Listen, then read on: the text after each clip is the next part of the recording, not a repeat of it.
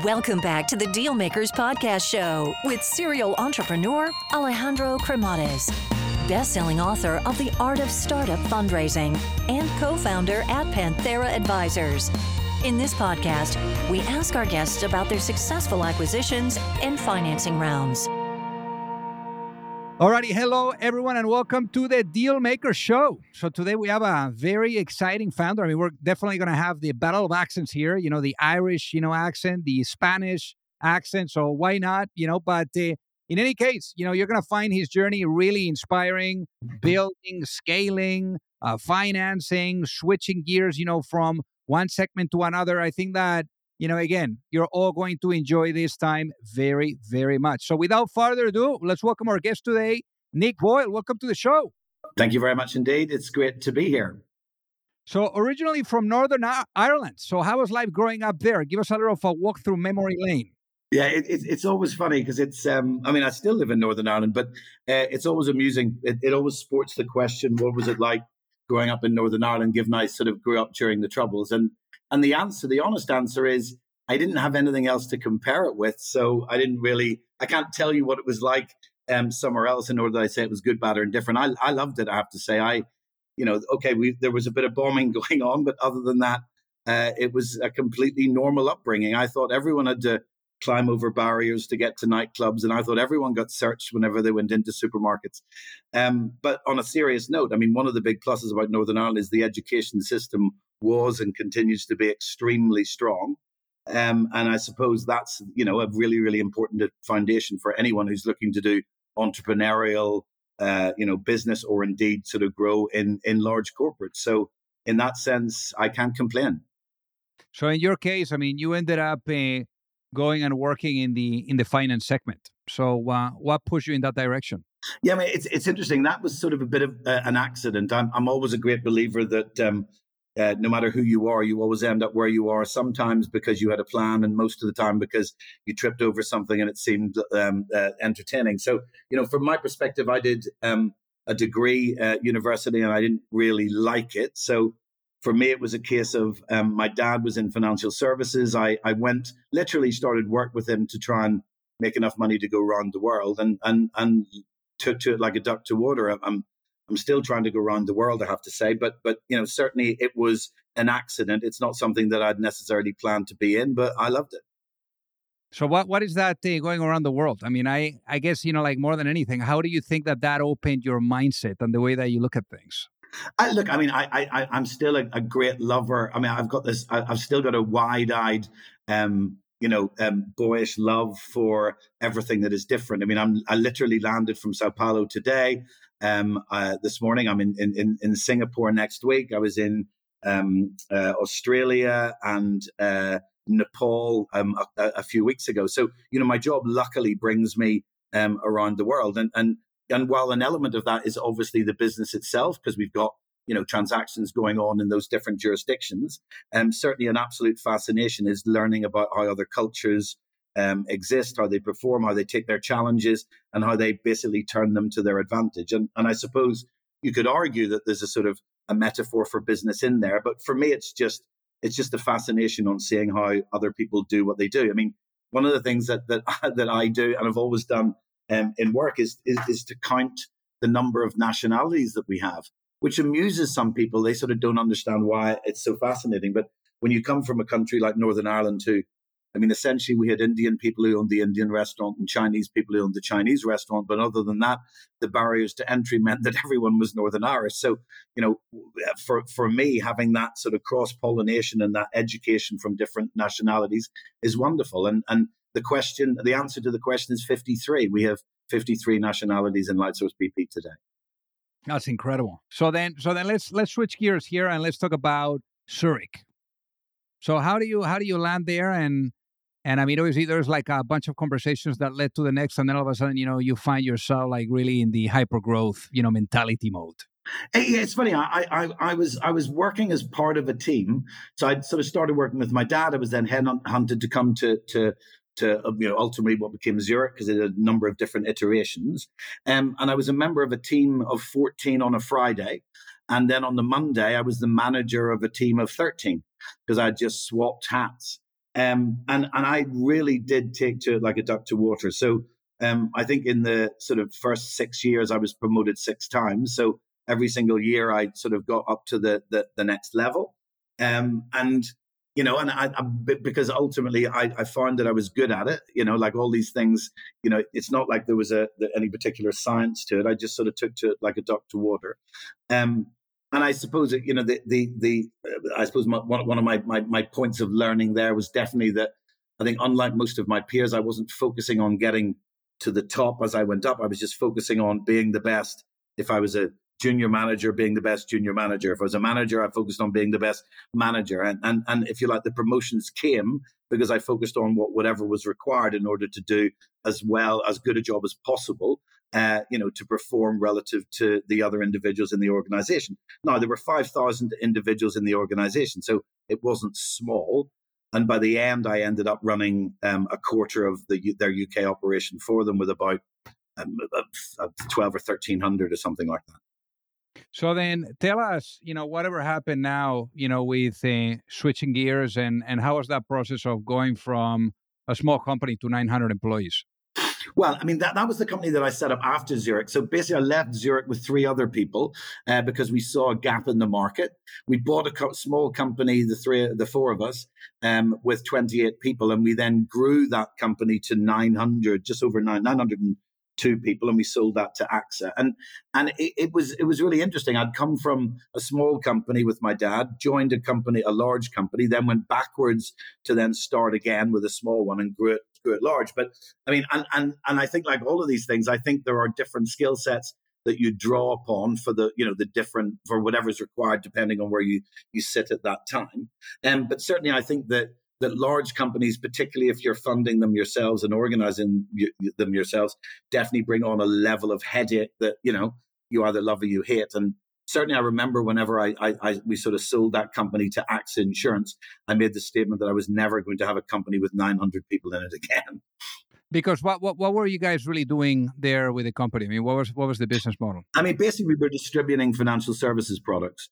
So we were it was pensions, investments, unit trusts, those sorts of things. Um, retail investors rather than well, maybe small corporates, but predominantly retail investors. And how did you guys capitalize the whole operation? We sold the the the distribution organization, which included the advisors and the infrastructure, etc., to AXA, which is a large the large um, French um, insurance company, multinational um, insurance company. So it was very much um, their uh, distribution organization bought uh, our company to, if you like, complement their existing. And and and you were talking about the the headaches of having 900 people. I mean, why so many people? Well, at the end of the day, it was a volume sport. I mean, you know, you can obviously be in, in, in different businesses, and, and there's nothing wrong with small or medium sized companies because if you find your niche and you, you you focus on you know the profitable areas, then you can you know you can. I, I hate to use use the expression make a lot of money, but you can be successful. But we went for a more mass market approach um, and that's very much the way I've always gone. I've always wanted to grow things bigger because I see, you know, I see that driving volume is a good way to, to make sure that you maximize uh, return on your efforts. So then, obviously, you guys ended up, uh, you know, doing the exit to AXA. So how was that process like? At what point do you guys, you know, really realize, hey, you know, I think that maybe it makes sense to to turn page here and and, and turn chapter? Like I, I think I think you get to a certain size, a sort of critical mass where to grow it. I mean, I, you know, businesses grow not in a straight line. There's always these glass ceilings that you've got to smash through in order to get to the next level. And and I think once you get to, you know, 800, 1,000, 1,200 people, then you know to continue to grow that takes a massive amount of investment. Or the other alternative is that you actually place that business within a larger framework organization that obviously can, allows it to continue to run at its at, at its pace and obviously is supported accordingly to do that. So obviously, as a result of this transaction, you know, I'm sure that you had all types of uh, non-competes, you know, the vesting, you know, all of that stuff going on, you know, after you do a deal like this. But you know, in this case for you, you know, it sounds like you you had a little bit of money after this transaction you know, in your pocket and you were able to explore a bit and also to switch, you know, as well the the segment so that you would not perhaps, you know, compete, you know, with the prior uh, company. So what happened next? Yeah, look, the, the, like all these things, back to the point about accident and luck and being at the right place at the right time. I mean, it's always amusing that, you know, I, I, I currently run one of the largest uh, solar development businesses in the world, and yet I can't change a plug. So it certainly wasn't anything that was planned. And and as you say, I had a bit of money in my back pocket. Um, I liked the idea of renewables. I've always been interested in the whole, you know, the whole sort of, you know, shift away from from fossil fuels. Um, and I found myself in in Italy, um, driving through Italy in a Fiat, a yellow Fiat 500, which was interesting, um, with a guy who was trying to sell me uh, a wind farm. And I mean, and and, and th- this sort of story seems like it, you know, because I've said I've sort of told it many times, and, and and everyone thinks it's a bit of a joke, but it's absolutely true. Um, I drove past what turned out to be a solar park, but a guy from from Northern Ireland to the UK, obviously solar parks at that point were very few and far between globally, and particularly few and far between in a country that didn't really have much of a sun. Um, and I, I, I, drove past uh, um, and asked what that was. He said it was a solar park. I said interesting, and and and then in order to make sure that I didn't get interested in a solar park, he said the investment ret- the investment returns aren't as good with a solar or with a solar park as they are with a wind park. Um, and that for him was a positive. But the next statement that he made, although he didn't know it was a negative, in that he said they're a lot more predictable, but the returns aren't as good. And and anyone who has spent 20 years in retail financial services will tell you that predictable has got much, much more buyers. So a, a, a definite 5% return is much, much more sellable to a mass market than a maybe 10% return. And and that eureka moment um, didn't sound feel like much of a eureka moment at the moment at, at the time. Um, is what then fueled me to go back, literally to go back um, and uh, at an office above the stables at home. And I sat for you know a number of weeks trying to fine tune how I could basically take my background, which is in retail financial services, you know, collecting small amounts from a large number of people and get that into um, uh, investment in renewable energy because renewable energy up until that point had very much been you know for the large pension and for, for the large infra funds. So i was sort of challenging it and saying well hang on a second here. If it's a predictable long dated return which it clearly was it's counterparty rich because it was a government backed feed in tariff we were talking about which again is a big plus, then if I could find a way of giving a retail investor access to that, then that business model could have legs. So then what happened right after? So I, I, I literally did that. I went and I, I then I spoke to a couple of friends um, about whether or not I could wrap the investment um, in a, a, tax wrapper, which gave me further tax advantage or return advantage. And and I um, I sort of set the structure up for the business. Um, I asked a friend of mine um, because EIS, which is a for those of you in the UK, that's that you'll know what that is. But for those of you around the world, it's basically where the the UK government gives um, a kickstart to UK qualifying UK trading companies, startups, um, up to a certain size. So it basically says that if if you're an individual paying tax of any sort and you invest in one of these companies, then essentially you don't have to pay the tax if you leave the money in for three years. So what essentially I did was I put a tax wrap around each of the individual uh, SPVs. I set up each individual solar park as an SPV, as a UK trading company, and therefore the investor putting the money in got all of that tax break to the point where we were actually, uh, our equity became cheaper than our debt for the first number of years until such times as the UK government realized this was a bit of a loophole um, a, a, very legal loophole, but they then decided that you couldn't, with a feed in tariff coming from the UK government, also get a tax break from the UK government as well. But at that point, Lightsource was up and running. We were at that point certainly the biggest in the UK, moving towards being the biggest in Europe. Uh, developer of large scale solar. Well, large scale at the time, not large scale whenever we look at things now, uh, solar assets. So, how do you guys make money there? So basically, we took money in. Uh, I mean, it's a very simple model where we're we're uh, we we basically build a solar park. We produce electricity. In the, in those days, there was a feed-in tariff, which meant the UK government guaranteed to pay us X uh, per kilowatt hour. Um, and as long as we were able to build it at a price that was less than that, um, then obviously we were making profit. Now, I mean, it, it actually, in, in, in, in, in reality, what happened was a lot more players came into the market. The discount rate that people were, because essentially this was a UK government backed 25 year RPI index linked revenue stream predicated on, you know, your production from a solar park.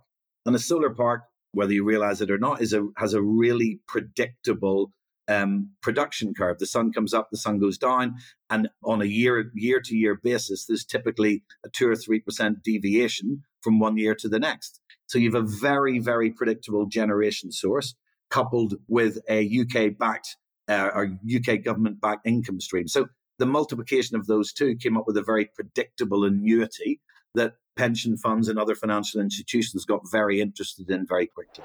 Hey guys, so pardon the interruption here. So I got to tell you that, you know, for those of you that are either looking to raise money or you're looking to get your company acquired, you don't have to be alone. You know, there's a lot of psychology that needs to be blended with strategy, with methodology, with process.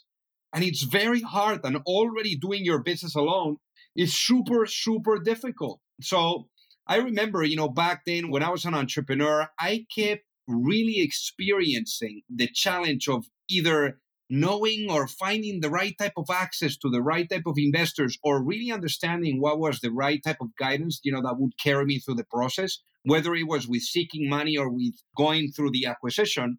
So that gap that i found being an entrepreneur is ultimately what pushed me later on when i met my co-founder at Panthera mike severson to really put together an advisory firm where we are guiding entrepreneurs and founding teams through the capital raising efforts, whether you are at a seed stage or at a Series A stage, or if you are going through the process of an acquisition and you are in small to mid cap type of um, cycle. So again, you know, we would help you from guiding you and and supporting you from A to C all the way to the end as an extension of your team and there's no reason for you to do this alone. So, with that being said, if you would like to find out more, feel free to send me an email at alejandro at pantheraadvisors.com, and we would love to take a look at helping you out.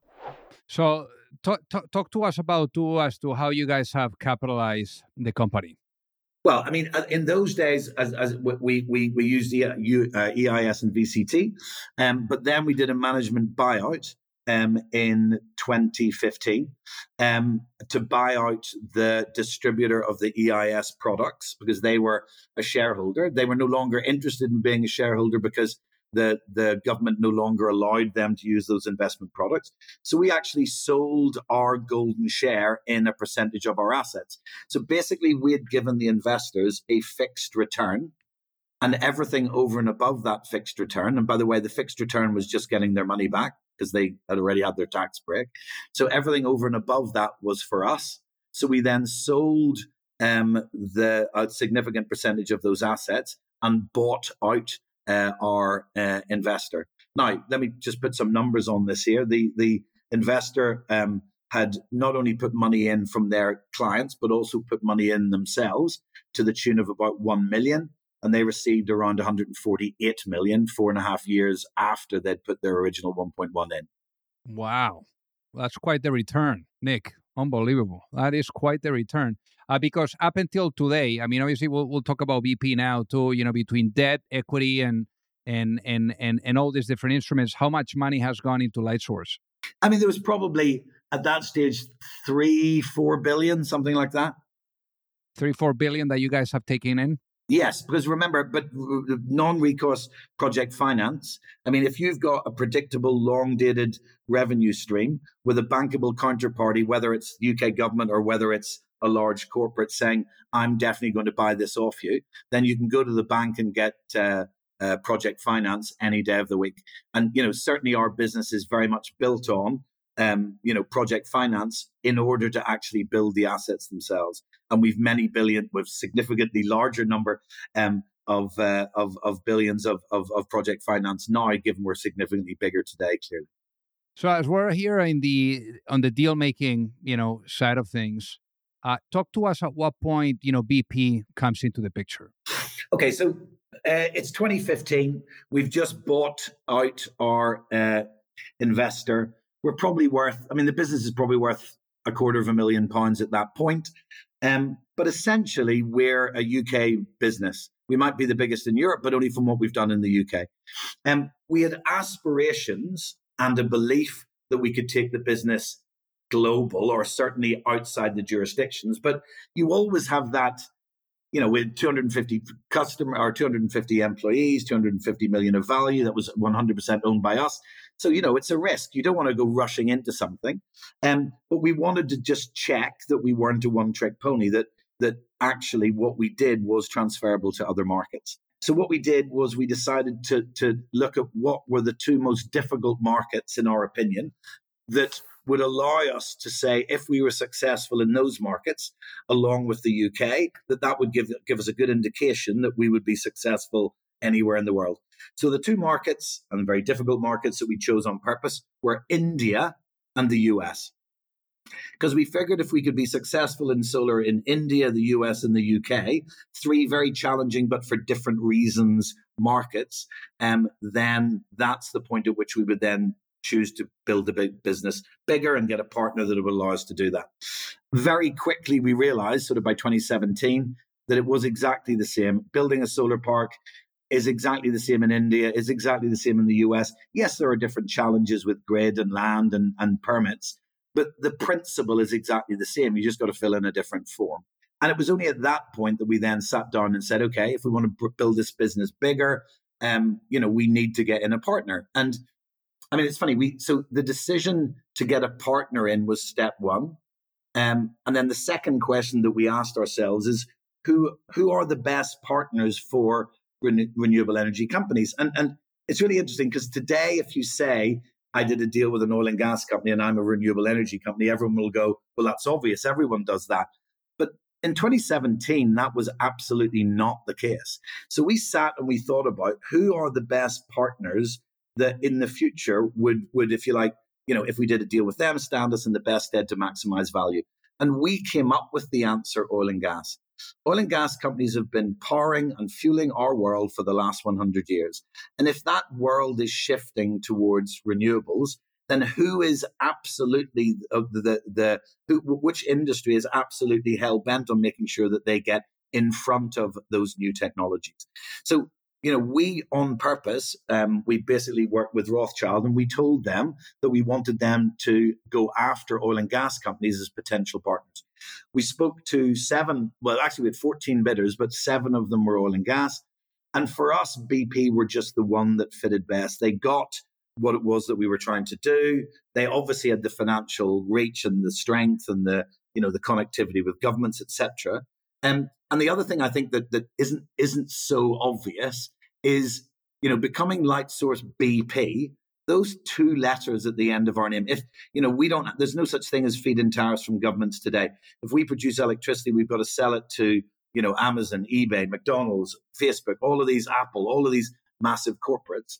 So if I'm a massive corporate and I'm giving a third party the provision of delivering my electricity, am I going to give it to some unknown called Lightsource? Or am I going to give this role to somebody with BP in their name who's got 100 years um, of history, financial strength, you know, credibility galore?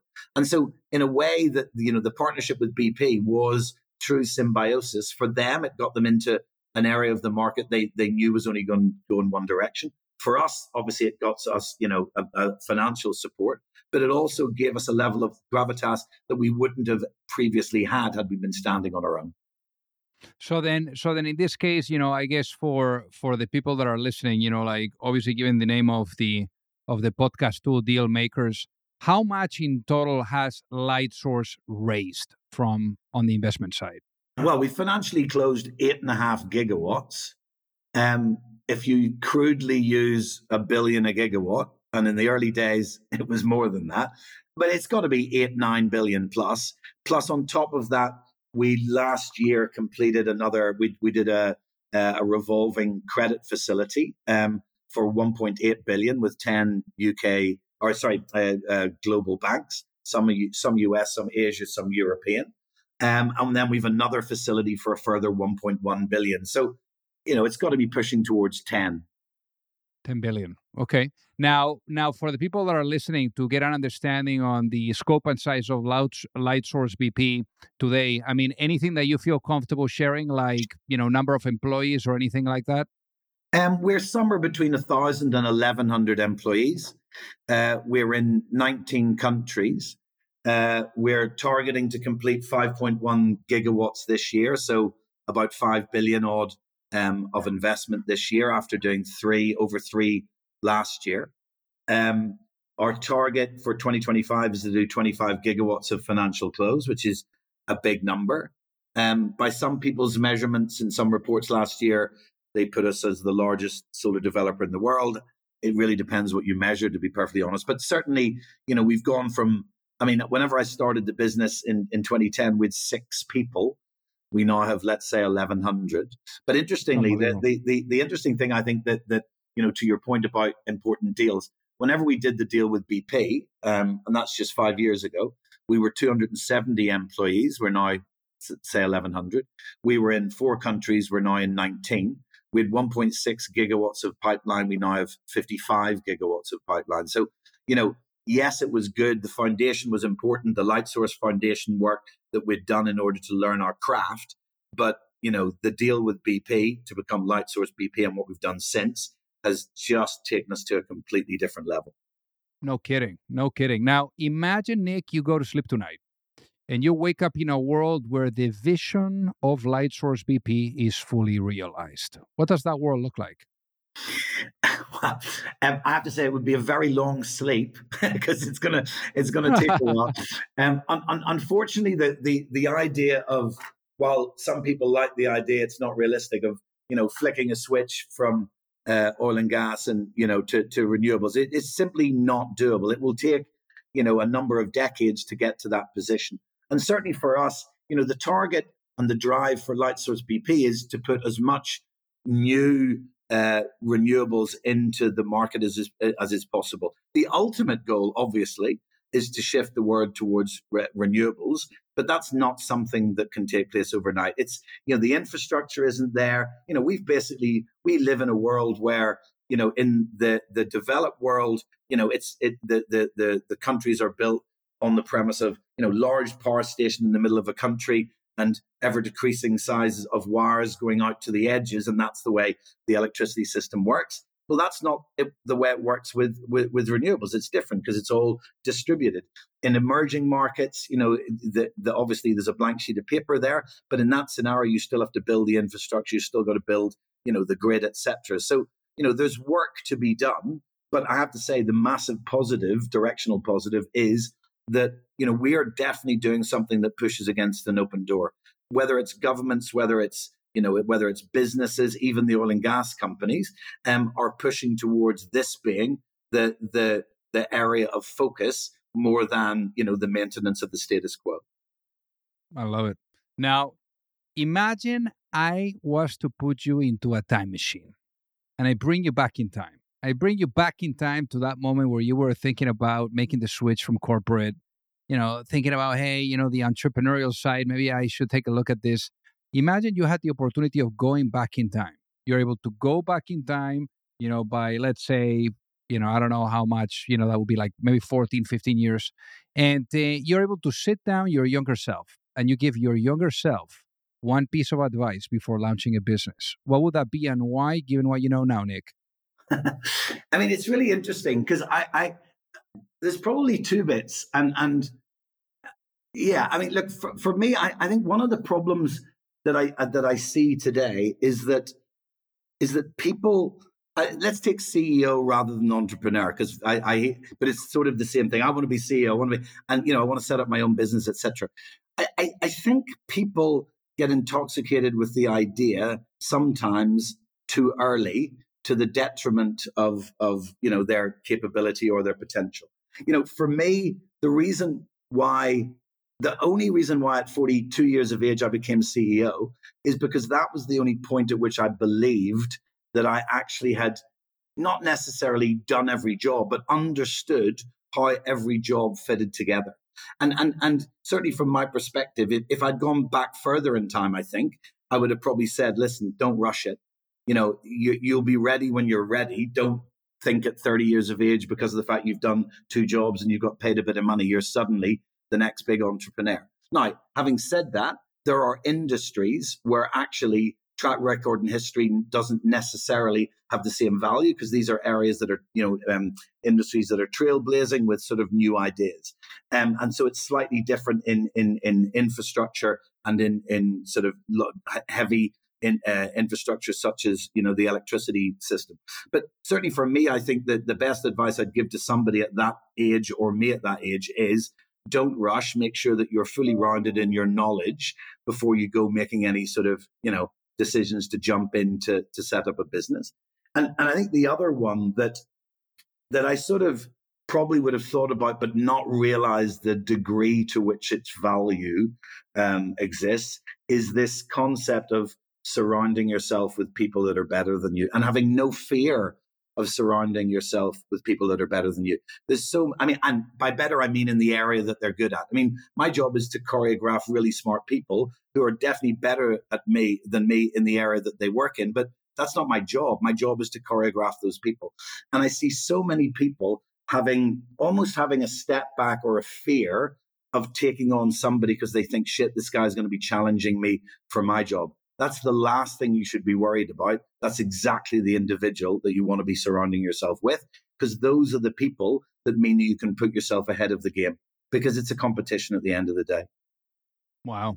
That's profound, Nick. I love it. You know, when you were saying that, I was thinking about an orchestra and you're putting all the different people playing, like mastering whatever instrument that they're playing. So beautiful, beautiful, beautifully said.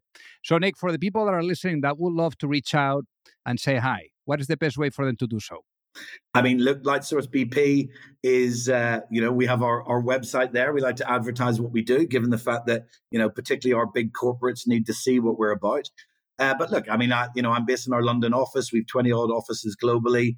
The address is there. The email address is there. Anyone who wants to chat about whatever, then I'm happy to to you know as long as it's it's specific and relevant, not about something I don't know about. But I've got some intelligent people that can talk to if it's not my area of expertise. Um, but yeah, I mean, if people are hitting a brick wall or they're hitting a fork in the road and want to know should I go left or right, I'm not saying I'll know the answer, but sometimes I might. Like all these things, a mistake is only a mistake if you repeat it. So if I've done something before that didn't work, while it wasn't a mistake, maybe I can stop you doing the same. Amazing. Well, hey, Nick, thank you so much for being on the Dealmaker Show today. It has been an honor to have you with us. Thank you very much indeed. If you like the show, make sure that you hit that subscribe button. If you could leave a review as well, that would be fantastic. And if you got any value, either from this episode or from the show itself, share it with a friend. Perhaps they also appreciate it. So also remember that if you need any help, whether it is with your fundraising efforts or with selling your business, you can reach me at alejandro at pantheraadvisors.com. You've reached the end of another episode of the Dealmakers Podcast. For free resources and materials, head over to alejandrocremades.com. Thank you for listening and see you at the next episode.